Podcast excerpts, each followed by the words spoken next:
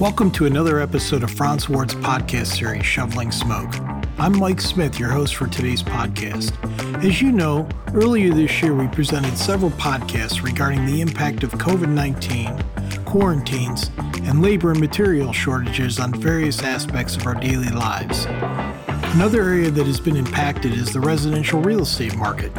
Buying or selling a home has always been fraught with peril for the unwary, but even more so now. Here with me to discuss some perspectives on these potential pitfalls and how to avoid them is my partner, Mark Radio.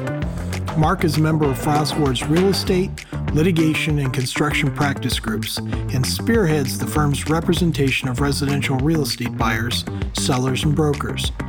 Mark is a continuing education course provider for the Ohio Division of Real Estate and Professional Licensing and regularly presents courses on legal, ethics, and fair housing issues. Since 2002, Mark has been the treasurer for Delta Tau Delta Cleveland Corporation, which owns, operates, and maintains a 100 plus year old mansion house at Case Western Reserve University for undergraduate student housing. In nearly 20 years, Mark has seen the good, the bad, and the ugly, and is constantly teaching his undergraduates about the responsibilities of home ownership and maintenance. In his spare time, Mark enjoys working out, running, biking, washing cars, and performing landscaping, including at his old house he sold four years ago. Not many homebuyers get that perk. Hey, Mark, thanks for being with us today. Thanks for having me, Mike. Now, before we get going, can you tell me a little bit about this strange uh, deal you have where you're still doing landscaping on a house you sold four years ago? yeah, so I sold a house in the city with a fairly small yard. It basically has a tree lawn in the front and a tree lawn on the side and a 10 foot yard in the back. And, and I was doing yard work for my neighbor when I lived there, an elderly lady.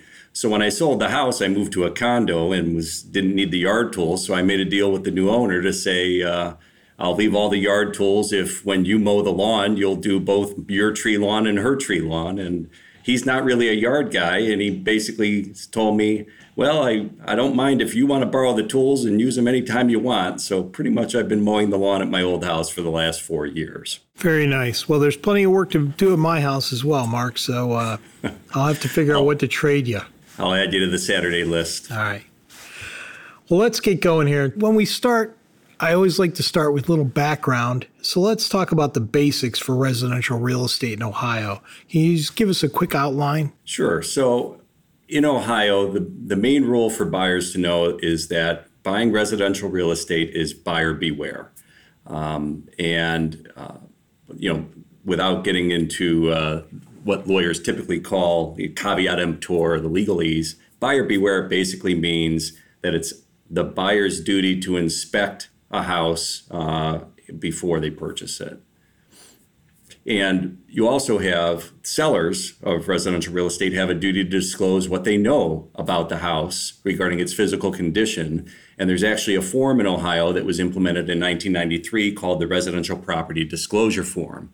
And that's a form on which the sellers are supposed to disclose all the facts they know regarding the physical condition of the property the roof, the basement, the structural issues, uh, you know, assessments, things of that nature. And I assume you see a lot of litigation goes on right there, right at the beginning about what the seller should or shouldn't have known or should have shouldn't have disclosed. Is that right?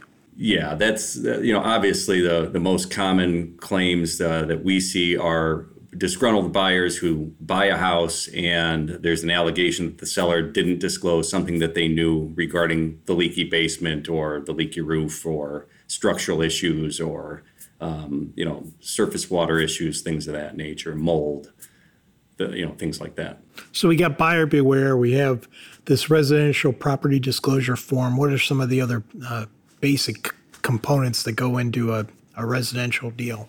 Well, so most buyers and sellers are, are represented by real estate brokers and salespeople when they're buying and selling. So the brokerages typically provide the form contracts that are used in most transactions.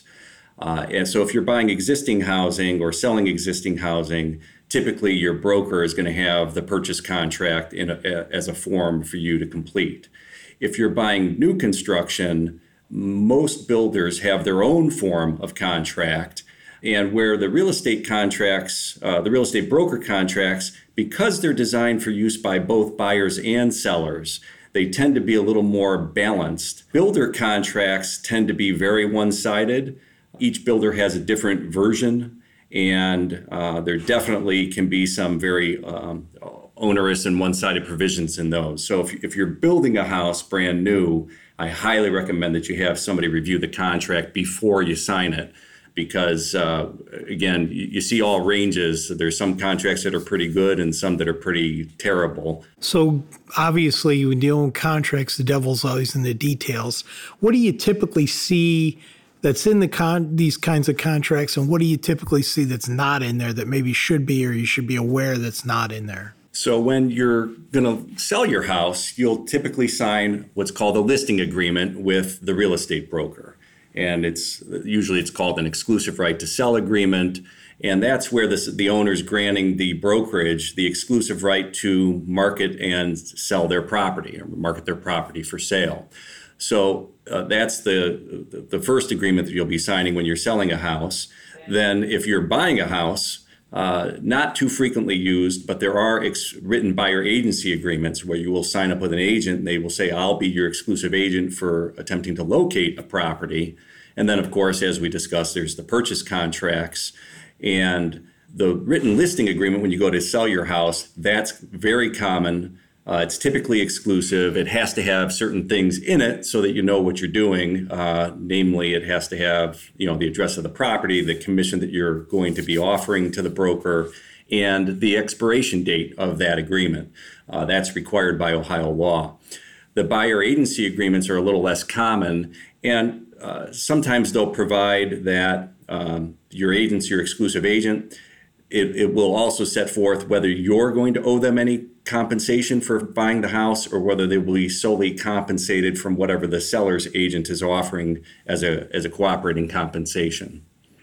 And most of the time, uh, when you're using the, the broker contracts, as I said, they're fairly balanced. Some of them in some markets in Ohio are actually co written with the local bar association. So, for example, Columbus has an area form that was reviewed and approved by both the Association of Realtors and the Columbus Bar Association. Uh, so it's kind of uh, the best of both worlds in the sense that it's got the practical, what you need from the residential real estate side, and it's got some legal protections. And again, it's it's a pretty fair and balanced approach to the contract. Well, one thing I can tell you from experience that's always given me a little bit of heartburn is uh, the dates that are in all these contracts. So, can you just comment on how typically uh, or how strictly these dates are enforced? Sure. So Ohio is a little different than even our sister states. So, for example, in, in Western Pennsylvania, it is typical uh, for those contracts to have a time is of the essence provision. And what that means is if something's supposed to happen by September 2nd, it needs to happen by September 2nd. And if you don't perform it until September 3rd, you're in breach. That is when time is of the essence. That is typical in Ohio in commercial transactions. But in residential transactions, it's horseshoes and hand grenades, and close is close enough. And a lot of buyers and sellers don't realize that um, when they're when they're entering into these contracts. So if you have a date that really means something to you, you need uh, to have it be a time is of the essence provision. You need to use those magic words that time is of the essence. So, for example, if you're going to buy a house and you have a rate lock, and your rate lock expires on October 1st, and therefore you need to, the deal to close by October 1st, then you should tell your agent that you want October 1st to be time is of the essence, uh, because otherwise you will lose your mortgage rate and incur additional costs. Uh, so that's something that um, you know you can you know either you or your agent can easily add into a contract, even if it's not as to all dates as to certain specific dates, you can specify that time is of the essence. So, for example, as to the closing times of the essence, but if there's seven days for the inspection, that doesn't have to be time is of the essence because whether you do the inspection within seven days or eight days probably isn't going to affect the transaction. Another component that always made me hold my breath in buying a house relates to property inspections and then also related to that home warranties. Can you give us some thoughts about those documents and how they interact with the with the transaction? So all the foreign purchase contracts in, in certainly in Northeast Ohio and all the ones I've seen anywhere in Ohio offer the buyers the right to have the property inspected before they purchase it, and uh, most of them have the option for either the buyer or the seller to procure a home warranty. I recommend that buyers uh, do both. Uh, and there's a variety of inspections besides a general inspection. If you've got septic or well water, if you want to test for radon or mold or you know wood destroying insects, those are all inspections that are typically uh, inspections that a buyer can request. And we certainly recommend that the buyer have uh, the property inspected before purchase. And then the option of the limited home warranties. Home warranties aren't insurance. They're limited home warranties. So, just like they sound, they will cover certain things if they're working and functional on the date of the sale and then break typically within the first year, it'll be covered by the limited home warranty. So, for example, if your furnace is working uh, on the date of sale and then breaks within the first year, there will typically be coverage for it. Now, if it's a 50, a 50 year old furnace, and uh, it breaks in that first year. Some home warranties will will only offer prorated or limited coverage because they'll say, "Look, you bought a house with a functional but 50 year old furnace. We're only going to provide uh, very little coverage versus something that it's a five year old furnace. There may be greater coverage for something like that." Okay, so we have the basics, uh, the, the, contracts and the players and those types of things. So now let's talk about the j- dangers or the perils associated with uh, walk going through one of these transactions. So, uh, can you give us some ideas of some of those uh, things that we should really should be looking out for as we as we go through the process? So, the first mistake uh, that I see buyers and sellers making is that they believe their real estate agents and brokers are the jack of all trades or the one stop shop and that they can do everything. And in fact, Ohio law prohibits real estate agents from doing anything beyond real estate. So, for example, they're not allowed to practice law or do anything that the the Division of Real Estate considers the practice of law. So agents are allowed to provide form contracts, they're allowed to fill in blanks on contracts, but they are not allowed to draft contractual provisions. Uh, so it's anything you know too complicated you don't want your real estate agent drafting it you want your lawyer drafting it or another professional and it's very similar with whether it's home inspections uh, if you need a structural engineer, if you need an accountant to look at some financial numbers, you want the person with that expertise looking at that stuff. Don't assume just because your realtor buys and sells real estate all the time that they're the expert on everything. And that's a common mistake that we see from buyers and sellers is that they assume the real estate agents and brokerages uh, can and know how to do more than they actually do. So another peril I think that uh, we all talk about from time to time is is what those home inspections show and how you go about doing one of those. Can you talk about some of the dangers or associated with or the risks of a home inspection? So in Ohio, uh, home inspectors actually just became a licensed profession on July 1st of 2021, uh, and that was impl- was supposed to have been implemented uh, shortly before the pandemic and obviously got delayed because of the pandemic because the rulemaking process got delayed. But the Division of Real Estate now oversees licensed home inspectors. Uh, and they have to be licensed. But the problems that we see are it's difficult for a home inspector on what's typically a three or four hour home inspection to discover what somebody who may have owned the house for 20 or 30 years would know.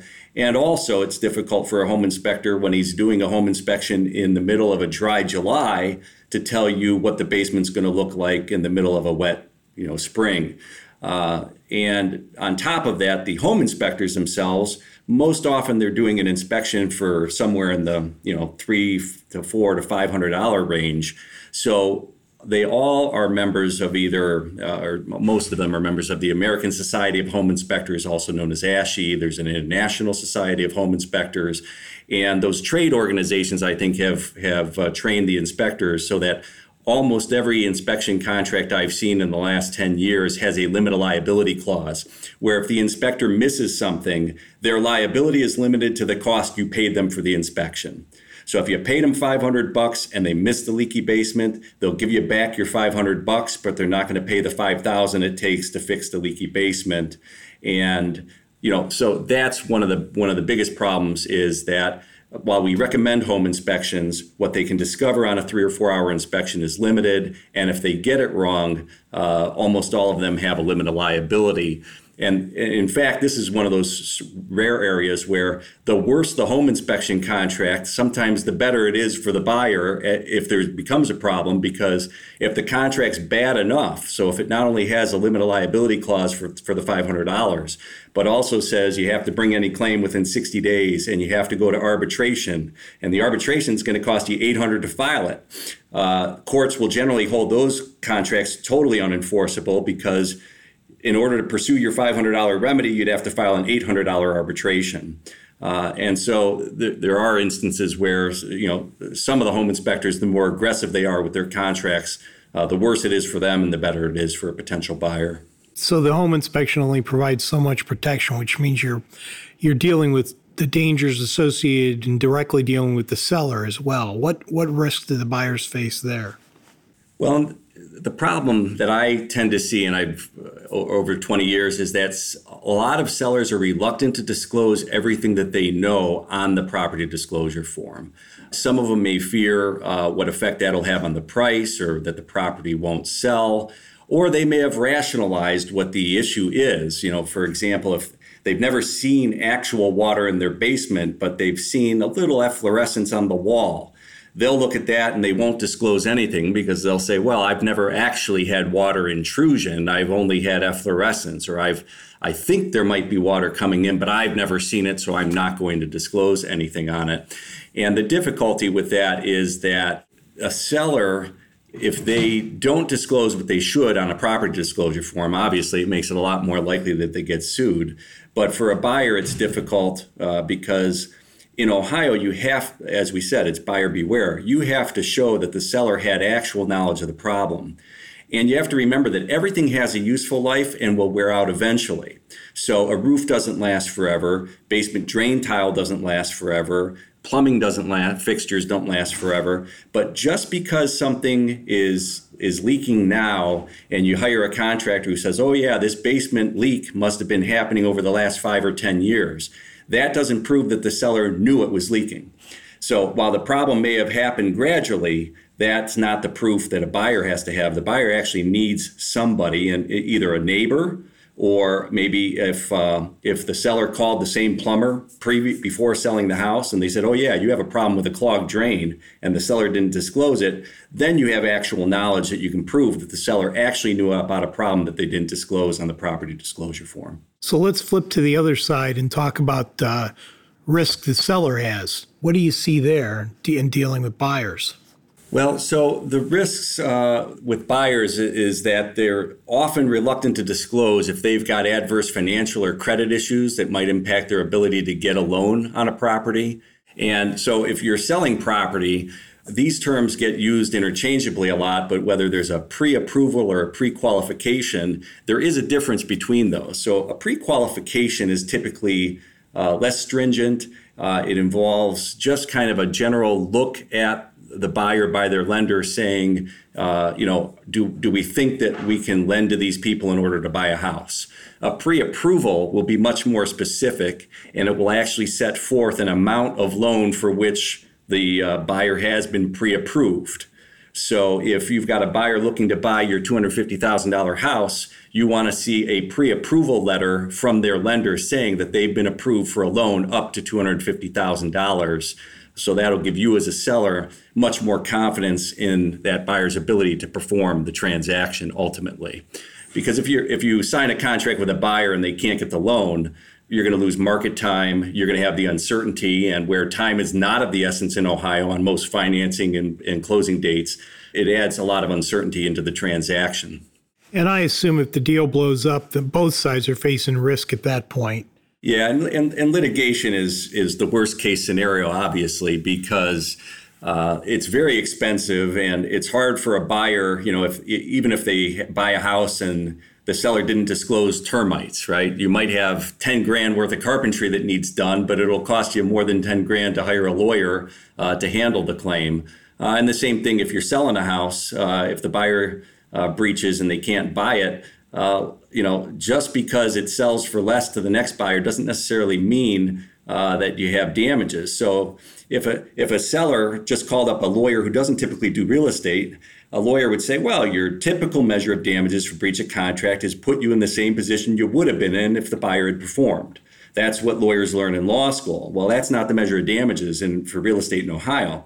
Measure of damages is the difference between the buyer's contracted price and the fair market value at that time. So if you have a buyer who offers to buy your $250,000 house for $250,000 and they breach, you don't have any damages because you still own the property that you can resell for $250,000.